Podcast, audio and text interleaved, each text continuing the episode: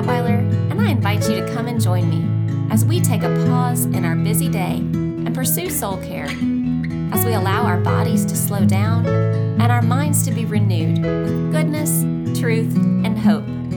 This is PRN Pause, Renew, Next. Hey guys, I'm so glad that you're joining me here today. This is our second episode in our new attachment series. Last week was the first one, and we just did the briefest of intros. It was like sitting on the stairs in the shallow end of the pool. But today, be prepared because we're going to wade on in together. I hope that you guys like history because today's episode, we're going back in time to see the beginnings of attachment theory and where it came from. If you ever took Psychology 101, a lot of this will sound familiar, but I guarantee you don't remember all the specifics. And if we're going to talk about attachment, again, I want to do it well. So let's look at the foundations of where this theory came from. So if you're ready, let's just go ahead and get started.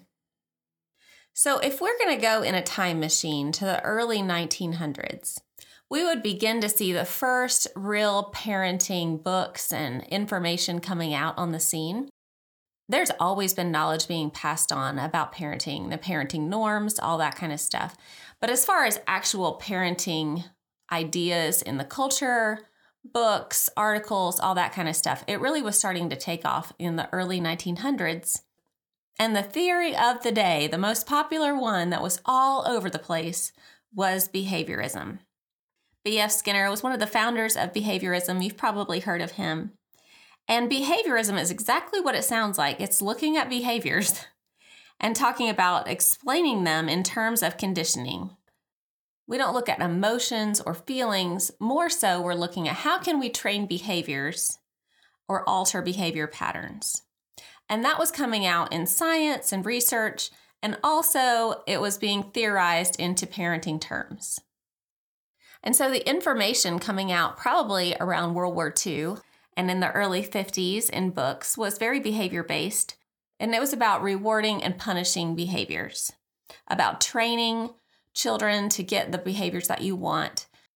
At that time, there was not a big focus on emotions or connection in parenting, but more so, how could you train your child? So, an easy example of that would be sleep training.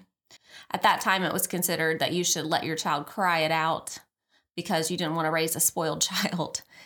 Um, and same if you if your baby was crying and crying and crying, you know, you wouldn't want to spoil them too much by always picking them up. So you would just let them cry it out. And I'm kind of riffing here, but if you think about the World War II generation, like the the silent generation, you know, you would be seen and not heard. They had a very high behavioral standard, and they were the ones that were reading these books. Now, the thing about training behaviors is, for the most part, it does work but it doesn't look at the underlying needs for why those behaviors might be happening. So along came John Bowlby, and we're going to talk a lot about him today. He was a British psychologist and psychiatrist who was the founder of attachment theory. He was born in 1907 and he grew up in London in an upper middle class family. His father was a surgeon and he wasn't around very much. He was cared for primarily by nannies, which at that time, in the place and the time that he lived and the amount of money that his family made, that was really common. So he really didn't spend a lot of time with his mom. However, when one of his nannies left for another job, it really traumatized him. Now imagine you're growing up with your primary caregiver, all of a sudden one day they disappear because they got a new job and you never see them again. Well, that was his experience, and it really was foundational and formational to a lot of the work that he later did. In 1918, when he was about 11 or 12, he and his brother were sent to a boarding school. So again, they were sent away from the family. In 1921, he entered the Royal Naval College in Dartmouth and he trained to be a naval officer. So that would have been like in his late teens. And then he decided to study medicine at Trinity College in Cambridge in 1925. But after studying medicine for two years, he changed his focus to psychology. After graduating there, he spent a year as a volunteer teacher at some schools for children with behavioral issues. Again, you'll see a theme here where he's picking up some really foundational information for the work that he's going to be doing. After working there, he trained in psychiatry at Maudsley Hospital in London. And from 1937 to 1940, he worked as a psychiatrist at the London Child Guidance Clinic, another school for quote unquote maladjusted children or juvenile delinquents, is probably what they would have been called then. Or now, what Karyn Purvis would call them, are children that come from hard places. Now, the school where he worked, the London Child Guidance Clinic, viewed children's problems as coming from past adverse experiences in their families. And this approach was different than what a lot of other places were looking at at that time, and it really struck a chord with Bowlby. In other words, he was beginning to think that the kid's home life is what is foundational for making children turn out the way that they do with the behaviors that they have. So in 1946, he joined Tavistock Institute in London as a staff member, and there he began to research the effects of separation from primary caregivers on young children. Like what is it what does it do to a child if they're taken away from their primary caregiver? And knowing his background, I'm sure that was a very personal endeavor. Also happening at this time, you'll notice that's 1946. There were a lot of people he could study because World War II had just happened and he's in England. And if you think of it, this makes me think of the Chronicles of Narnia. You know how many children were taken out of London and out of the big cities and t- shipped off to safe places out in the country. And for months, maybe even years, they didn't see their family members. And then they came back again and were expected to just go back to life as normal. Well, for a lot of people, that didn't happen because if you spend your formational years away from your parents and then come back to them, well, that's really disruptive. So he was beginning to look at that as well. And in the midst of all this, he began to develop attachment theory. So in 1951, he wrote a report for the World Health Organization on the mental health of homeless children. It was translated into 14 languages, and it looked at the importance of constant loving care by a mother figure for a child's healthy development.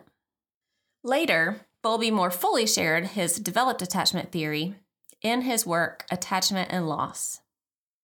Here are some of the important aspects of attachment that Bowlby laid out, and all this is really helpful for what's coming next in this series. He said that the emotional bond between children and parents is what we call attachment. He argued that all humans are born with two complementary instincts that shape our development. One, the instinct to draw near to a trusted caregiver for safety and comfort when we're in distress, and two, the instinct to go out and explore and master the world around us when the coast is clear. These instincts bind us together in trusted relationships. His theory of attachment suggested that children come into the world biologically pre programmed to form attachments with others, and this is what helps us survive in our families and really as a human species. He argued that a child forms a lot of different attachments, but there's one that's the most important one, and that's what we call the primary attachment. He suggested that there's a critical period for developing attachment. At that time, he was saying for the first two and a half years of life. That's the critical period for when these kids begin to form their most important attachments. But then later, he expanded that to say that there is a sensitive period for up to five years. So from zero to five, that's the big influential time for forming attachments. He had a hypothesis called the maternal deprivation hypothesis that suggested that continual attachment disruption between an infant and their primary caregiver could result in really long term, maybe even lifelong difficulties cognitively, socially, and emotionally. He also thought that attachment serves two functions one, to protect people from potential threats or harm, and two, to learn how to regulate negative emotions when we're going through hard things. Okay, guys, let's take a breath. Are you following with me still? I know this is like a deep dive in history. You didn't even know that you're going to school today, but don't you feel really, really smart? okay, let's move on to Mary Ainsworth. Bowlby had a lot of really helpful information and he did a lot of really great research. But his work was incredibly improved and expanded through his coworker, Mary Ainsworth. She was a Canadian American developmental psychologist who did further research on this attachment stuff that Bowlby had laid out. And in her work, she expanded it to figure out that there are actually specific patterns of attachment. And that's what we'll be talking about in the coming weeks. So this is what she did. Let's all just get like get prepared for this because we're about to talk about a really intense study. And we're going to come back to it over and over again in the coming weeks. At Johns Hopkins, Dr. Mary Ainsworth did some really incredible research and a really intense experiment where she and her colleagues took 26 couples who were all parenting newborns. And then, over the course of a year, they watched interactions between their infants and their primary caregivers. So, for most of them, it was their mom. Not in all cases, but in most of them. Then, after it had been a year, when those infants were between one and one and a half, they took part in an experiment called the Strange Situation. I'm sure most of you have heard of the Strange Situation, and boy, is it strange. Also, I'm wearing Invisalign in my mouth, and saying strange situation is really hard. So I apologize if I stumble over that. So let's talk about what this experiment was all about and why it was so important. It was used to measure attachment in infants with their primary caregiver. And here's what they did it was a very specific protocol. And it was a 21 minute long experiment, broken down into three minute sections. So every three minutes, something was changing. So, this is how it started a caregiver and their infant were brought into a room, and then they were videoed through a one way mirror. If you guys are interested, I'm sure you can YouTube this because this is such important and well documented research. It is, there are videos of it everywhere. And then they were put in situations that would mildly distress the child. Why we want to think about mildly is this all people, if they're in enough distress, like in a life threatening situation, they're going to seek attachment and refuge no matter what. But that doesn't really predict very much. But if you're in a little bit of stress, that's when you really can see the attachment stuff. So they wanted just a little bit of distress. So this is what they did. They had a stranger enter the room after three minutes and begin to converse with the mom. And the stranger would try to talk to the baby too. Okay, so that's a little weird, a little disconcerting. But then after three minutes of having the stranger in the room, the mother was cued to leave. So she would leave the room, and now the infant was alone with the stranger. Well, that would produce some distress, I'm thinking. Three minutes after that, mom returns to the room, and then the stranger leaves. So it's just mom and baby again. And they have three minutes to reunite and get calm and all that stuff. After another three minutes, the mom leaves her child alone in the playroom and so now baby's alone in the room for three minutes. After another three minutes, the stranger re enters the room and is there with the baby. And in the last three minutes, the mom returns and the stranger leaves. Now, what they found was whether or not those little babies looked like they were distressed by the situation, there were physiological changes that took place in their cortisol levels that showed that for every single one of the infants, it was a stressful situation. Not crazy, life threatening stressful, but very stressful. And in watching that experiment, they found four predictable patterns of attachment that actually they have found could be replicated and expanded all over the world. And it has been for over 50 years. So this it was like a really foundational experiment. And those four patterns that they found are what we're going to be talking about over the next coming weeks. The first one is secure attachment, that's the healthy one.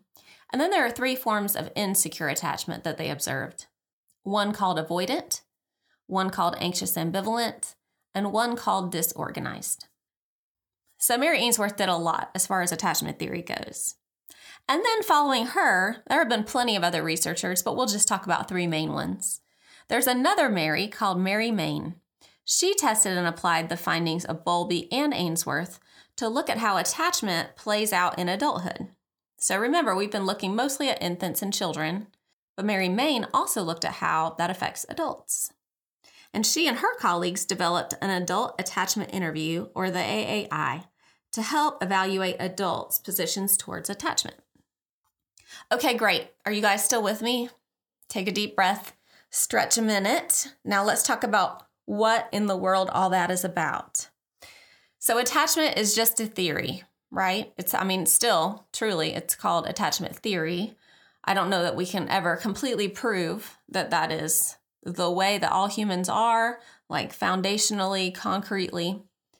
But there's been so much research over the last 75 years that really continues to be proven over and over and over again.